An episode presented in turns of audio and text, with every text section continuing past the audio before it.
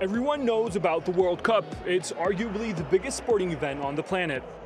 But what about its virtual counterpart?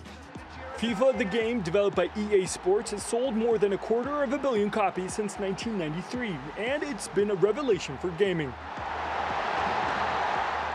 It's seen the game develop in the hearts and the hands of fans the world over. It's helped bring the world's biggest sport into a new age.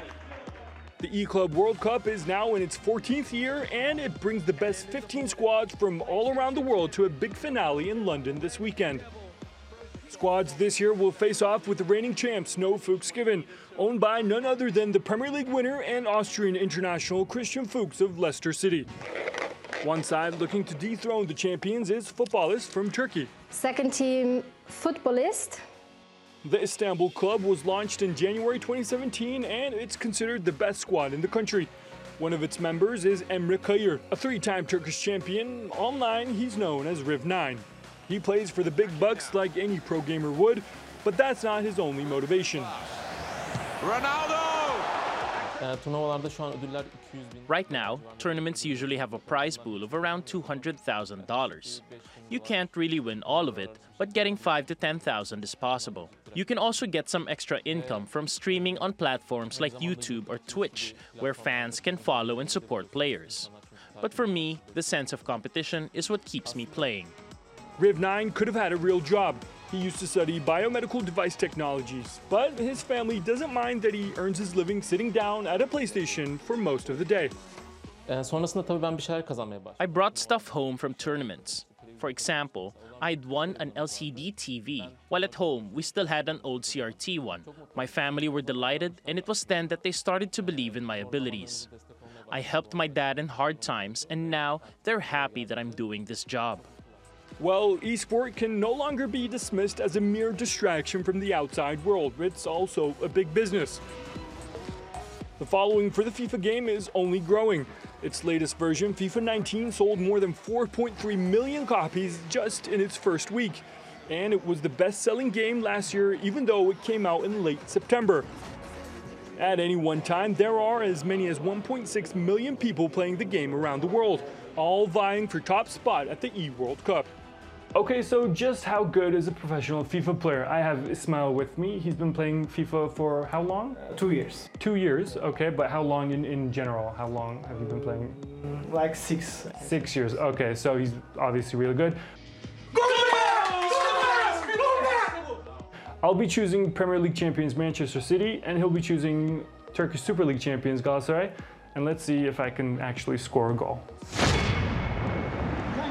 Thank you for attending the Etihad Stadium. Enjoy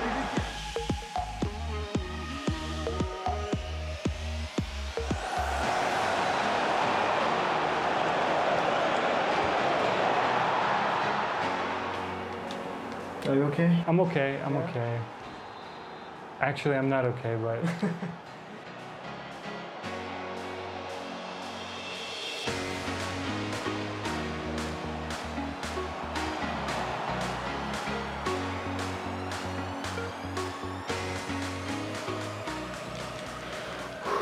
Okay, I, I think I can score a goal. I think I can. So if I do, that that'll be my success for this match. But I think I can score more goals. More? You already scored six?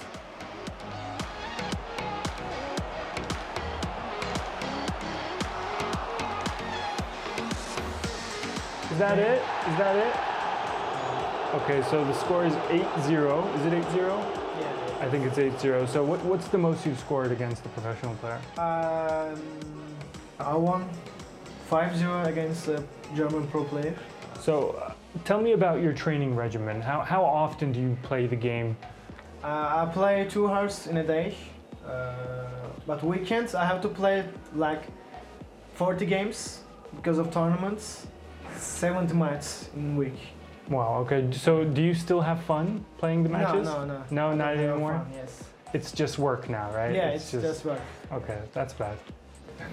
I played other games like Call of Duty Uh-huh. for fun, you know, but when I played FIFA, it's not for fun for me. Okay. When did it stop being fun? How long ago? Five years. Five years ago, it Yeah. stopped being fun? Yes, yes. yes. Crystal Power! But what definitely is fun is winning thousands of dollars, and that's why esports is a booming industry. But what makes investing in professional gaming more lucrative than, say, buying stocks? The CEO of Futbolist says Turkey's one of the best places in Europe to go out on a limb. Uh, the young population uh, in Turkey is actually bigger than France, England, and Germany. This is a, a very good case for us to actually invest in it. And what we see is in Turkey, the young generation is actually very talented against digital sports. And as like 16, 17 years old uh, kids, they cannot do it by themselves. So they need a good coach, they need a good club uh, for them to just uh, balance everything. If you're wondering about the money, though, the esports executive says the main goal right now is to just win, and the rest will take care of itself. If we are successful about uh, becoming an e-sport club, one of the best e-sports club in the world, it feels actually uh, very good other than the financial side. And automatically it will bring the financial side a very good point too. With vast amounts of money and exposure at stake, art has started to imitate life. We have a champion. Real world footballers have realized gaming's flourishing market. With players like Mesut Ozil investing in esports. It's a game that isn't just for nerds, it's here to stay. And it's only getting bigger.